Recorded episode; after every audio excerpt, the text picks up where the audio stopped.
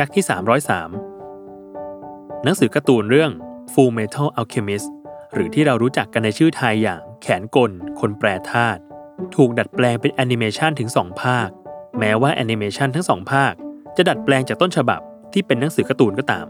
แต่แอนิเมชันแขนกล คนแปรธาตุทั้งสองภาคนั้น กลับไม่มีความเกี่ยวข้องกันเลยแม้แต่น้อย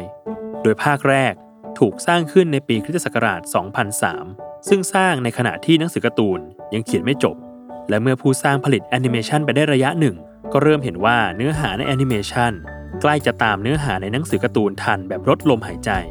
ทีมงานแอนิเมชันจึงตัดสินใจดัดแปลงเนื้อเรื่อง ให้แยกออกจากการเป็นคนละจักรวาลกับหนังสือการ์ตูนทำให้เนื้อหาช่วงครึ่งหลังของแอนิเมชันภาคแรก เป็นการด้นสดให้จบ โดยทีมงานแอนิเมชัน